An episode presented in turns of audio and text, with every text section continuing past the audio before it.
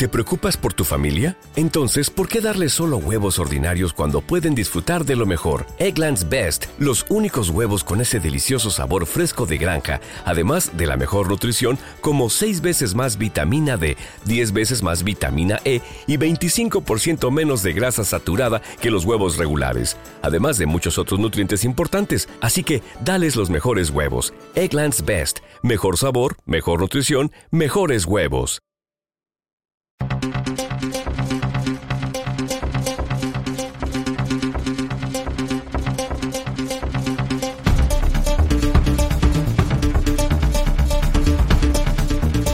Demos caña con Jesús Murcego. Vale, vaya por delante que el sistema autonómico, que de facto es un sistema federal, tiene mayor atribución las autonomías que muchos estados de países eh, federa, eh, federales, suponen, eh, se, se diseñaron sobre el papel para descentralizar España, y lo que han hecho es eh, separar a los españoles, eh, complicarles la vida, eh, duplicar eh, los, el gasto.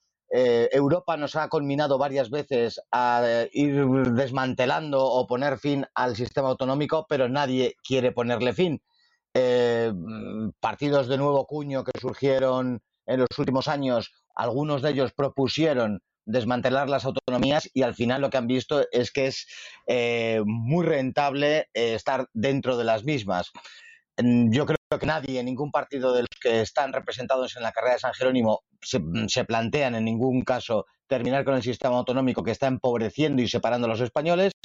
Y sobre las campañitas electorales, pues qué voy a decir, que es, es parte del teatro de este sistema político, que es una puesta en escena.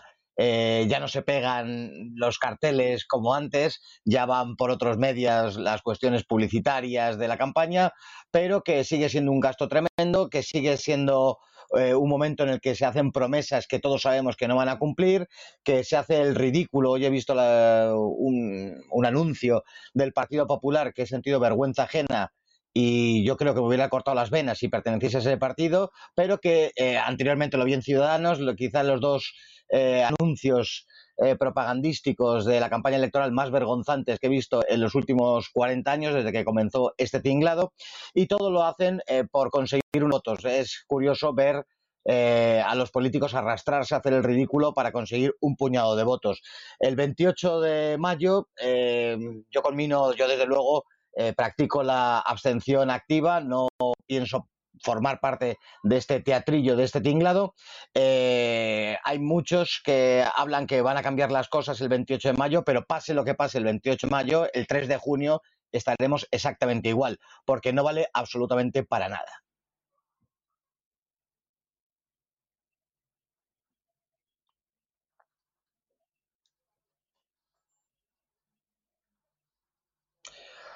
Bueno, eh, E T A ha sido el compañero de viaje en algunos momentos de muchos partidos de la izquierda. Eh, todos los gobiernos han hablado con E T A y han llegado a algún tipo de acuerdo. Eh, he dicho muchas veces que E T A sigue existiendo. E T A era un, era un proyecto político que usó de la violencia y de las armas para cumplir sus fines, pero que una vez habiendo entrado en las instituciones, la violencia ya no era rentable, pero ese proyecto sigue existiendo. Esto es el devenir normal de lo que muchos hemos dicho durante muchos años que iba a pasar. Eh, cuando la violencia dejara de ser rentable, dejarían de utilizarla. Hoy E T A está más presente y más fuerte que nunca. Le... Cuando hemos visto la lista de los nombres de esos siete integrantes y asesinos de E T A que forman parte de un partido político, eh, pues eh, he visto en los bares, en la, eh, desayunando esta mañana, eh, cómo la gente se rasgaba la vestidura. Era el devenir normal. No sé a quién le sorprende que esto pueda pasar. Decir al margen, y para terminar, que Eh, muchas veces se separan las formaciones políticas en constitucionalistas y no constitucionalistas. Yo creo que Bildu es enteramente constitucionalista. La Constitución es quien ampara y, y, y permite que Bildu esté donde está. Así que en ese, desde ese punto de vista es plenamente constitucionalista. Claro, fíjate, si no, no es que Bildu sea constitucional, es que es el más constitucional. Porque estaba, está completamente al margen de la ley. Es un partido ilegalizado por el Tribunal Supremo en sentencia firme. Es decir, y que se suspendió, no es que se declarara inconstitucional, no. El Tribunal Constitucional suspendió el efecto, o sea, suspendió por, por cuestiones técnicas, ¿eh?, el cumplimiento de esa ilegalización. O sea, eh, está de la mano del Constitucional eh, en funcionalidad y, y, y por tanto, eh, y por supuesto, actúa como tal constitucionalmente, por el Tribunal Constitucional, aunque sea completamente ilegal formalmente.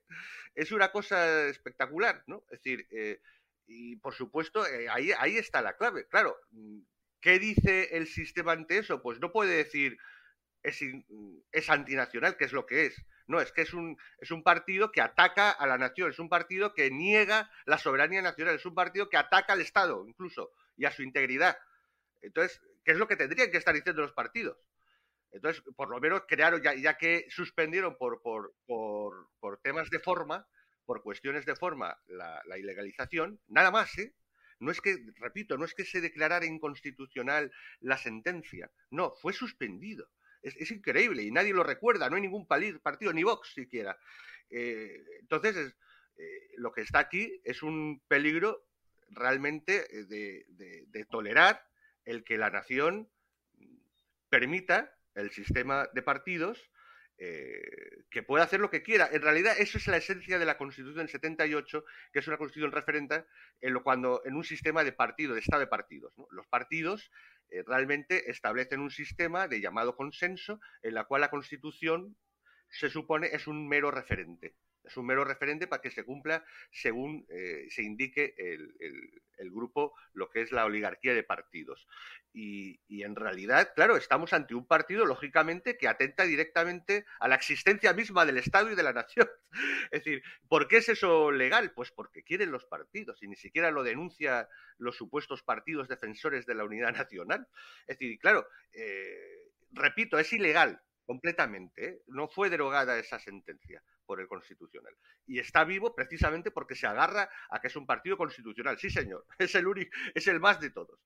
Eh, y así con todo el tema de las autonomías, que es probablemente algo, ya, ya casi no se discute. Incluso había un partido, creo que era Vox, que hace un par de años todavía planteaba la, la, la desaparición de las autonomías.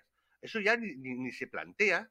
Es decir, eh, nosotros en, eh, cuando don Antonio García Trevijano escribió el Derecho Nacional a la Conciencia de España, yo tuve el privilegio que me encargara el que an analizarlo con él y a, en programas, incluso en algún ensayo que no le llegamos a realizar, lo tengo pendiente, en la cual eh, manifestaba ya en el año noventa y tres, porque fue escrito en el noventa y tres o noventa y cuatro, exactamente lo que está pasando ahora, que era una aberración, ya más probado históricamente, el que supuestas comunidades, llamada, entonces se llamaba nación cultural, Eh, pretendieran tener un derecho de autodeterminación que jamás ha existido y que además no ha funcionado nunca, y además ejemplos históricos de cómo eso simplemente son pues, grupos eh, locales de, de oligarquía que quieren participar de soberanía directamente o quieren tratar de tenerla. Eh, eso proyectado a la actualidad evidentemente ha dado un sistema que, que no es razonablemente sostenible. Y que, y, pero bueno, como se sostiene a fuerza de endeudamiento y a fuerza de, de ir destruyendo la seguridad jurídica, eh, pero todavía se mantiene. ¿Cuándo, ¿Cuánto se mantendrá? No, no lo sabemos. Es decir, pero en este momento, eh, fíjate que ni siquiera nadie en estas elecciones autonómicas plantea si realmente es bueno para el futuro del país o no el mantener el sistema autonómico y, y esa supuesta descentralización. Sí, bueno, aquí hace años ya que de, advertimos de esa engañifa de intentar confundir a la gente con lo de constitucionalistas y no constitucionalistas para de esta forma intentar esconder realmente el drama, la contradicción de albergar en el seno de un parlamento a los enemigos de la nación, o sea, a, precisamente a diputados que quieren destruirla. Entonces, como Procesar, procedimentalmente y constitucionalmente son tan constitucionales como cualquiera, se inventan la enganifa de constitucionalistas atendiendo una cuestión puramente moral o de ánimo, de querer o defender o no la Constitución, cuando eso es una cuestión completamente irrelevante. Uno tiene que cumplir la ley y estar dentro de la legalidad. Que tú pagues Hacienda contento o descontento para el Ministerio de Hacienda y para las recaudaciones completamente intrascendente. Yo no diría a uno ascendista y a otro antiascendista, o algo, o recaud, los recaudatorios, recaudatorios y los no recaudatorios. Yo, o sea, es una cosa que simplemente un juego metafórico de palabras para confundir y engañar y ocultar que el drama de la nación española es precisamente que la Constitución, llamada de doctrina, de sumisión constitucional, no de lealtad constitucional como ocurre en Alemania, que se procesa una democracia militante, como así la definen en estos términos, pues permite que haya, literalmente, como ocurrió en la sentencia de H B, se pueda defender cualquier idea, cualquiera. Lo único que se persigue son los medios. Entonces, eh, realmente en el planteamiento en el que estamos, en el contexto constitucional en el que estamos, apelar a que es eh, te parece una aberración que los de Bildu o los etarras estén en, la, en el Parlamento o en, la, en cualquier lista de partido, realmente se convierte en una cuestión puramente moral. O sea, es una cuestión moral. Pero es que ya sabemos desde Maquiavelo que la moral y la política pues no van unidas.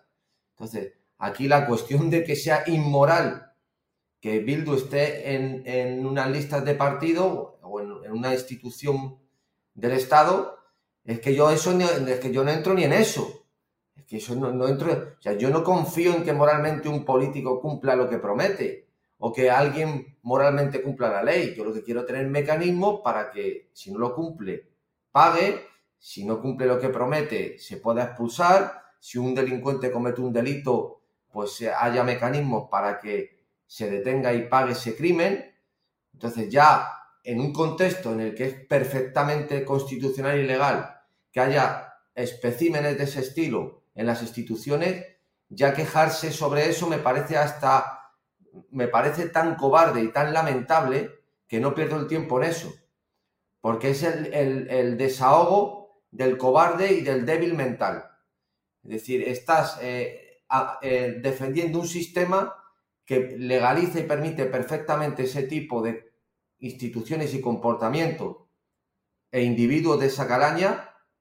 Pero por el contrario, como no puedes luchar contra eso, porque es lo que abrazas desenfrenadamente, apelas a una cuestión puramente estética o moral, de que, que eso es una cosa tan, tan absurda que es realmente lamentable, ¿no? De acuerdo, eh, por eso he introducido antes el elemento de que en mi persona eh, se aúne la cuestión de la abstención activa, eh, que es un aspecto que, que es muy importante. Está, eh, se dice muchas veces tonterías del tipo que el que no vota no tiene derechos, este tipo de estupideces a las que me he revelado siempre, y no olvidemos que en torno a un treinta por ciento, un, un treinta por ciento de la población no vota en este tipo de comicios porque le trae absolutamente al pairo. Eh, estás pidiendo tú a veces muchas, mucho, eh, peras al olmo al intentar esperar que la gente, la ciudadanía y muchos políticos, por no decir todos, distingan entre nación y Estado, puesto que esto es pedirles que sepan algo de derecho político y sentido común. Y entonces me parece que ahí estás errando porque no vas a encontrar nada de eso. El, los partidos independentistas, eh, como se dice de manera cursi en los países de nuestro entorno, los países europeos, los países eh, vecinos, los países que circundan España, no permiten que haya partidos que quieran atacar y terminar con la nación. Pero aquí hemos confundido otra vez las churras con las merinas y permitimos en su momento, en, en ese conciliábulo, cuando se estaba formando el sistema de partidos, de eh, autorizar que este tipo de organizaciones eh, se, se estructuren legalmente y se puedan permitir el lujo de eh, presentarse a unos comicios. Esto no existe en Alemania, esto no existe en ningún lugar de la Europa civilizada.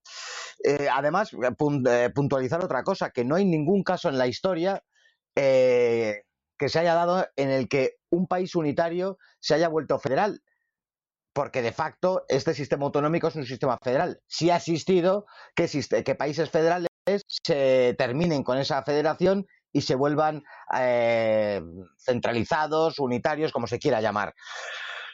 Eh, con lo cual, aparte de todo el disparate económico, de, de esa separación que está produciendo las autonomías entre los españoles, de, de que, la Euro, que la Unión Europea nos conmine a que terminemos con esto, eh, es un disparate histórico. Y por no alargarme, ha, ha salido la cuestión del derecho de autodeterminación.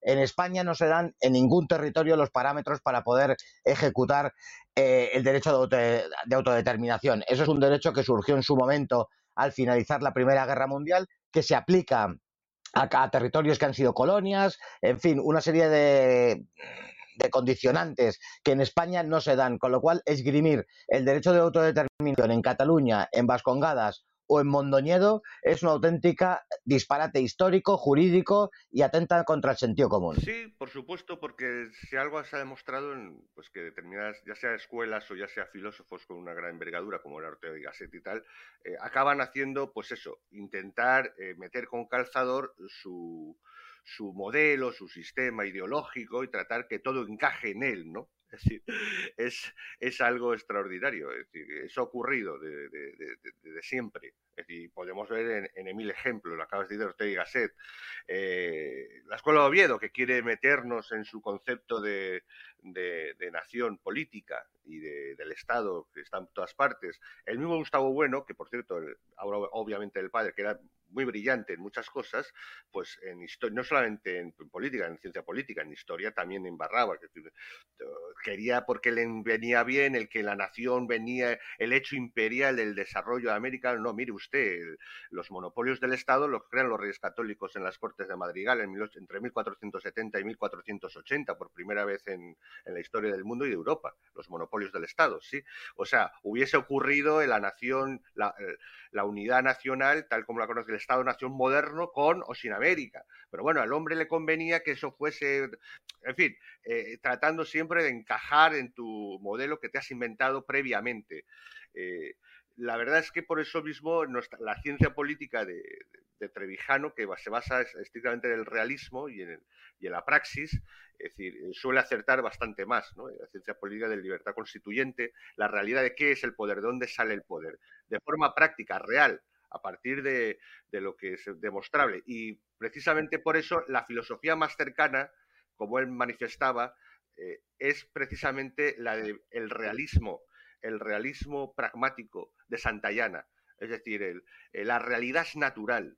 La realidad es natural, la realidad no es solo material, eh, eh, material cognitiva. La realidad, además de material cognitiva, se une la realidad eh, cultural, es decir, eh, todo lo que eh, culturalmente la identidad cultural, la identidad nacional, la ley natural que existe en los hombres y más la percepción trascendente.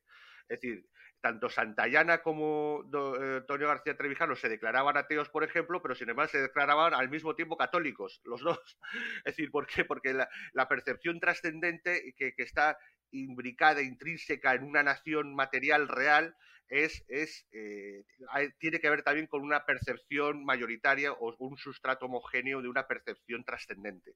Entonces, todo eso conforma la realidad natural. La realidad es natural, no solo material, por ejemplo. Entonces, cuando se aparta de la naturalidad, es decir, cuando la artificialidad, que es exactamente lo que vivimos en un sistema artificial completamente, que acaba siendo un estado de partidos, que se, se consensúa, pues fíjese, en estos momentos ya se consensúa hasta cuántos eh, géneros hay, ¿sí? Eh, treinta y ocho, setenta y dos, se consensúa hasta las leyes naturales. Un día de estos eh, suspenderán la ley de la gravedad, ¿no? Eh, estará suspendida entre el sábado a las cuatro de la tarde y el domingo a mediodía. Queda suspendida la ley de la gravedad. Pueden lanzarse por todas partes, la azotea, a, a ver quién lo practica. Es decir, cuando se abandona eh, la naturalidad y una nación material es ante todo un hecho natural, un hecho histórico, autodeterminado por el mismo eh, eh, práctica de la historia, pues se llega a locuras y aberraciones. Por eso, en el fondo, es decir, cuando una nación material es real, eh, eh, como ahí en, ese, en esa obra, que don Antonio, que ambos analizamos último, en los últimos años, es decir, ahí mismo explicaba, solo por la fuerza puede haber una secesión. Cuando la nación es real y material, solo por la fuerza, aunque los, los, los del centralismo colaboren, es igual, solo por la fuerza. Es decir, ¿qué, qué ocurre en Cataluña? Pues que, que, que no hay forma. ¿Cómo vas a separar Cataluña? No saben ni cómo hacerlo. Es como el perro que persigue al, al, al, al coche a toda velocidad, ¿no? ¿Qué hace cuando lo alcanza? ¿Qué puede hacer?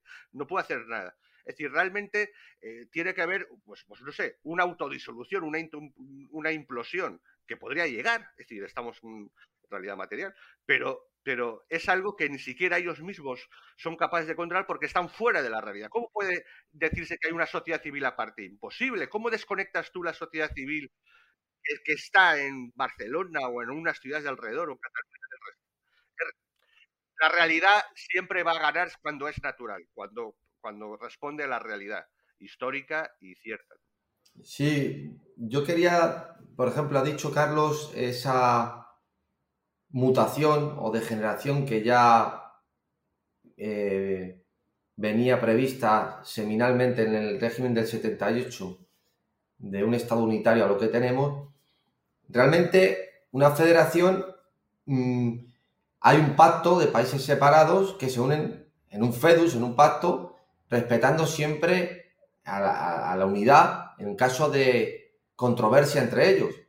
Aquí sería incluso una confederación, puesto que cuando ha habido una colisión entre las autonomías y el, y el Estado, por ejemplo, en el tema de la lengua, se han impuesto incluso eh, en, en, esa, en esa posición a la, la doctrina auto, autonomista, ¿no? Al margen de que, por supuesto, no tienen ningún pacto, ni ninguna creencia, ni ninguna fidelidad en, en la unidad nacional. Eso por delante. En cuanto a las naciones culturales, que es una idea alemana de, de Fichte, la, discursos a la nación alemana es donde plasma esa idea fundamentalmente.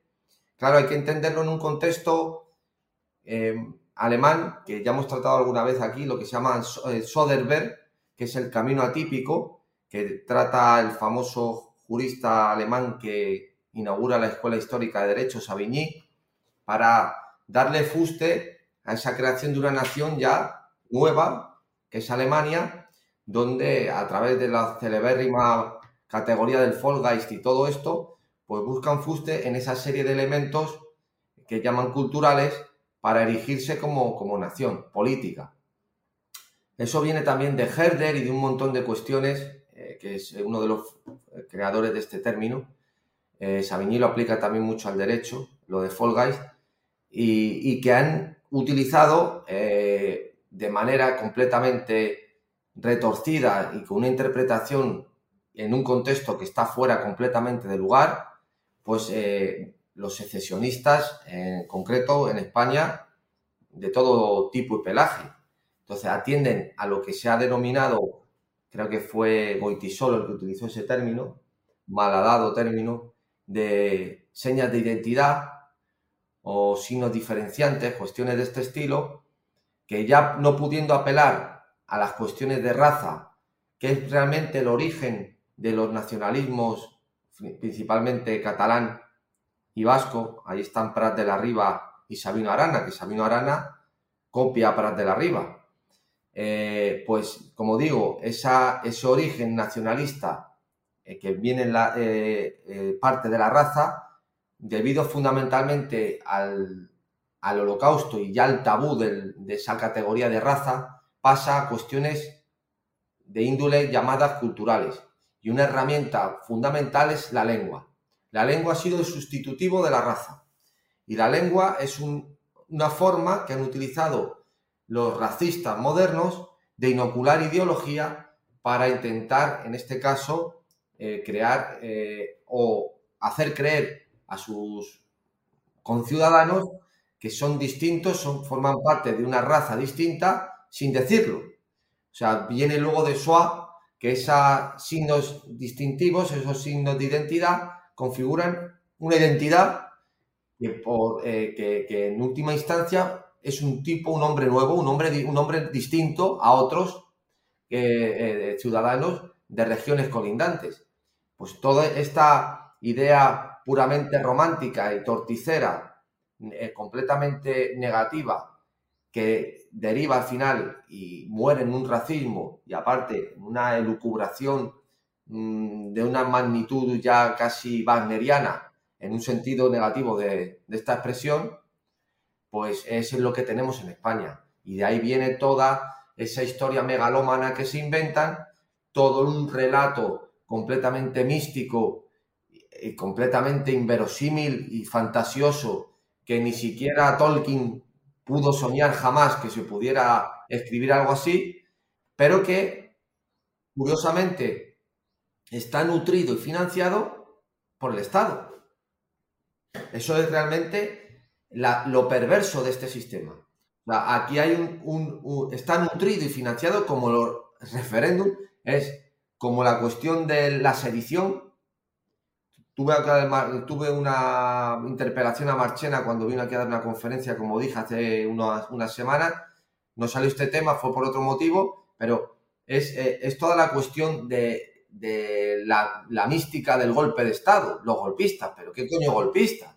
¿Pero cómo va a ser un golpista? Lean un poquito a Curcio Malaparte, a Gabriel Nodé, que es un golpe de Estado. ¿Pero cómo un golpista va a poner un reloj en la plaza del pueblo y va a decir tal día, tal hora, voy a hacer un referéndum? ¿Pero qué clase de golpe de, de, de golpe de Estado es ese? Es que es una tomadura de pelo tan grande que no se puede entender si no hay una complicidad, no, una incluso una eh, eh, iniciativa del propio Estado para que esto suceda. O sea, eh, eh, es, eh, no son ni siquiera cómplices, son autores eh, necesarios de, entre ellos para poder llevar a cabo la situación en la que estamos eh, Eh, en, la, eh, en España, eh, en el presente. No se puede entender de otra forma.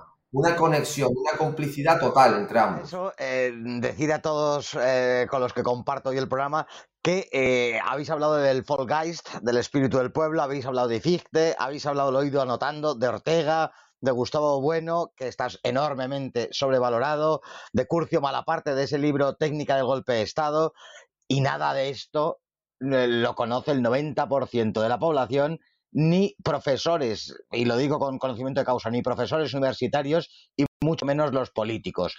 Y esto es así porque se ha ido eh, descargando culturalmente, por un lado, a la ciudadanía y, por otro, eh, al dar a, las, a esos nacionalistas de los que hablábamos la educación y los medios de comunicación, se han encargado de que esto, nada de esto se sepa, como que el hecho, que vosotros lleváis años diciéndolo con toda la razón del mundo, que la Constitución que tenemos no es una Constitución.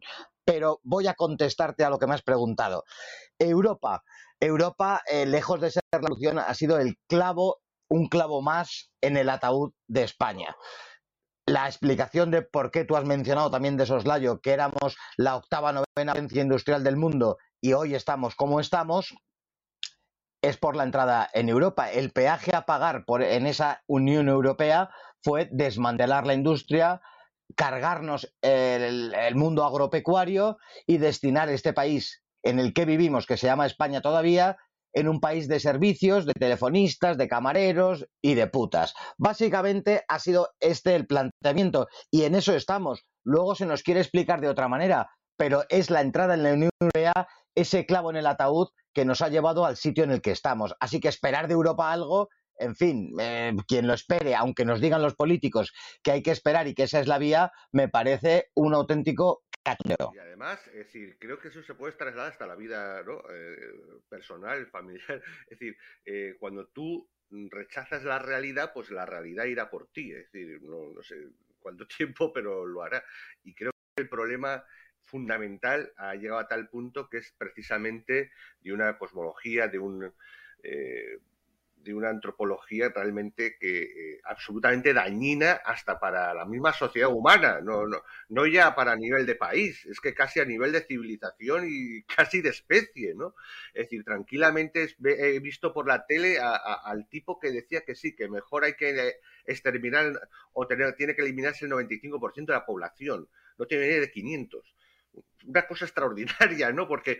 Eh, precisamente la ley natural, nunca hemos visto ni un solo dato en toda la historia que, que pruebe, pruebe el que o se, haya, o se haya planteado el que es necesario disminuir la demografía. Nunca, en ningún caso.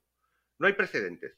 El único que se agarraban a lo mejor era el tema Rapa Nui, que acaba de ser tumbado hace no demasiado tiempo por la arqueología. Resulta que lo de Rapa Nui no ocurrió porque la demografía se tal... De hecho, lo tenían controlado, lo solucionaron con tecnología. Se han demostrado que habían, eh, lo que parecían eran no sé, eh, ampliaciones en el mar de temas de, de vegetales y tal, de piscinas, eh, eh, en fin, ganaban terreno.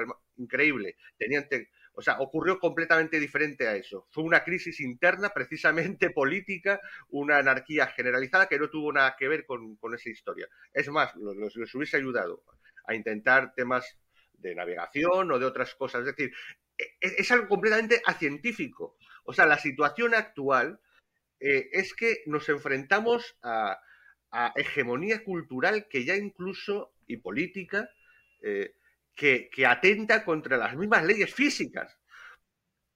Y, y además se le da coba y se le da como programa político. Eso es algo inaudito, que ni siquiera en la historia ha ocurrido, ¿no?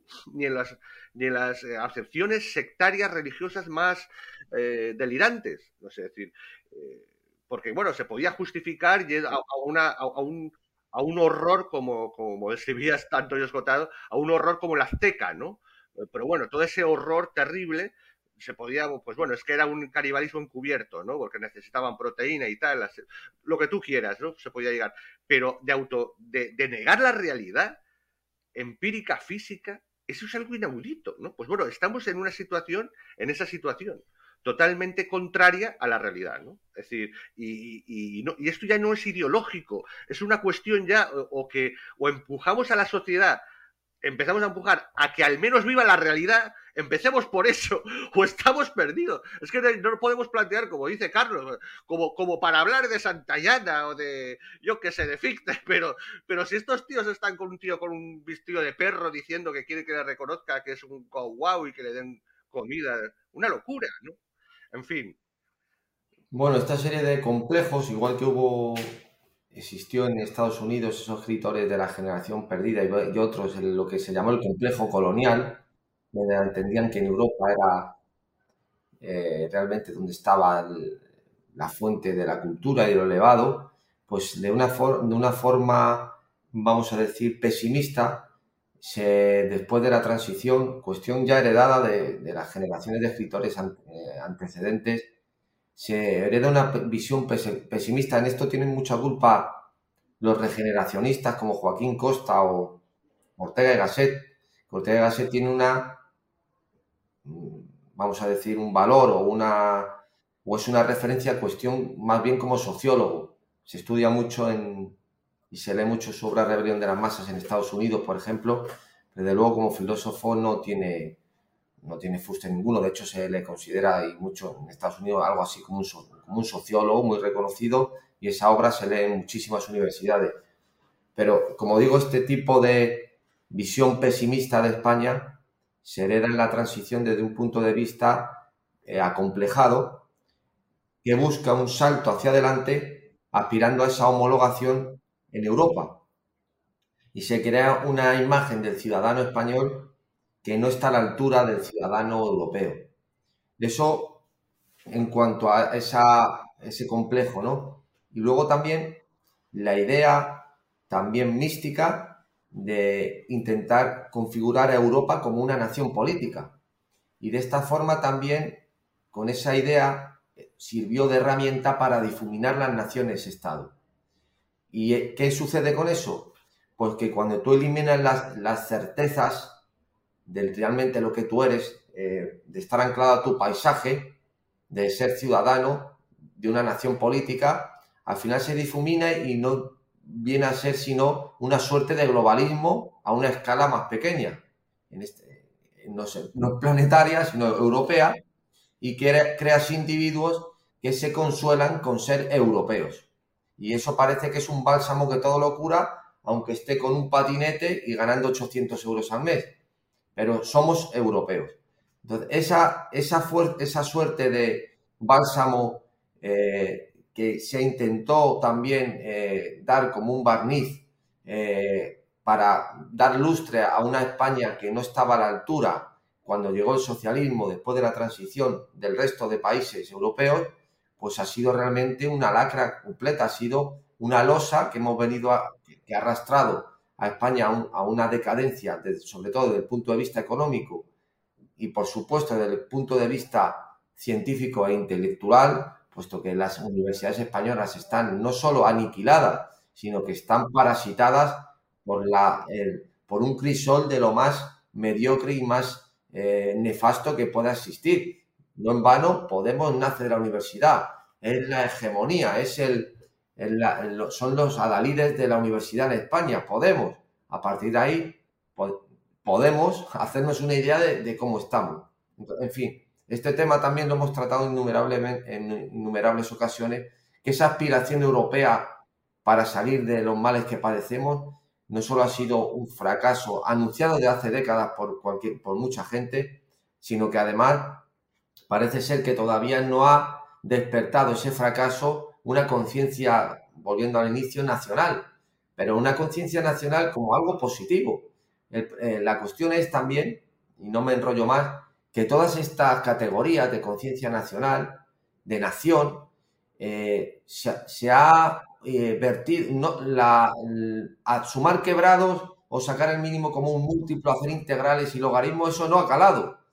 Ni saber la historia de España, pero toda esta serie de cuestiones como nación, como conciencia nacional, como identidad nacional, eso se ha calado en todo, y la república y, la, y el franquismo, eso se ha calado en cualquier analfabeto de catorce años o de veinte que consideran que la república es lo bueno sin saber lo que es, que Franco es lo malo sin saber lo que es, que ser, eh, estar orgulloso de la nación en su sentido más amplio, eso es algo...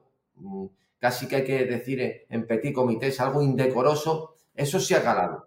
Y eso también eh, ha calado mucho utilizando esa herramienta globalista, en nuestro caso europeísta, que desde luego, bueno, los tontos de Ciudadanos tenían un corazoncito que juntaban España, la bandera de la Unión Europea y no sé qué. O sea, eh, es esa, esa realmente es la lacra de, de eh, una lacra lamentable. Eh, de lo que estás hablando es de... una sociedad, la occidental, ya no solamente la española, sino toda la sociedad occidental, que está en un proceso ya no tampoco de decadencia, sino de suicidio. Y el aspecto que, todo lo que estaba hablando Vicente, de esas ideologías disolventes, enteramente, que yo espero que en el año tres mil lo estudie la psiquiatría, eh, que están imponiendo a golpe de decreto auténticas aberraciones, eh, delirios, frenias varias... Conjuntamente a eso eh, se acude a una inmigración eh, desmesurada que intentan justificar diciendo que van a paliar el, el, los malísimos datos demográficos, eh, las pensiones futuras eh, y todo viene de tanto lo uno como lo otro, de la disociación de la progresía con respecto a la realidad. Lo he dicho muchas veces que le, todos estos apriorismos progresistas viven al margen de la realidad. La realidad nos, nos marca que eh, la inmigración, tal y como está concebida, no va a paliar ningún problema, sino que va a agravarlos, va a, va a construir guetos en las ciudades, va a aumentar la inseguridad, va a traer enfermedades que no nos son propias, eh, etcétera, etcétera. Porque ellos parten de, de apriorismos que al margen de la realidad tienen que imponerlos. Y aunque la realidad nos demuestre otros datos, nos demuestre la realidad en sí misma, Eh, ellos van a vivir al margen y creen que es bueno. Por lo tanto, ¿qué hacer? Indudablemente eh, que, que la gente se vaya sumando a ver eh, las cosas como son y no como cuentan los políticos es un paso adelante. Pero a día de hoy no, que, no tengo mucha fe en que se vaya a salir de este marasmo de basura en el que se ha convertido Occidente. Ha sido un placer, de verdad, eh, estar con vosotros y reitero que siempre que me llaméis y pueda voy a estar, porque además eh, lleváis a cabo una labor que es mucho más importante de lo que pueda parecer. Eh, hoy el programa de hoy me parece que debería ser de obligado cumplimiento visionarlo para muchísima gente y las propuestas que tenéis, las varias propuestas, sobre todo el diputado de distrito, creo que son muy interesantes a tenerlas en cuenta, a estudiarlas y a ponerlas en práctica. Bueno, un privilegio siempre y encima con estos ilustres invitados y encima es permanente aún mejor, ¿no? Y además creo que casi lo hemos pasado bien dentro de la tragedia, ¿no? Un gusto el mío también. Un abrazo a todos.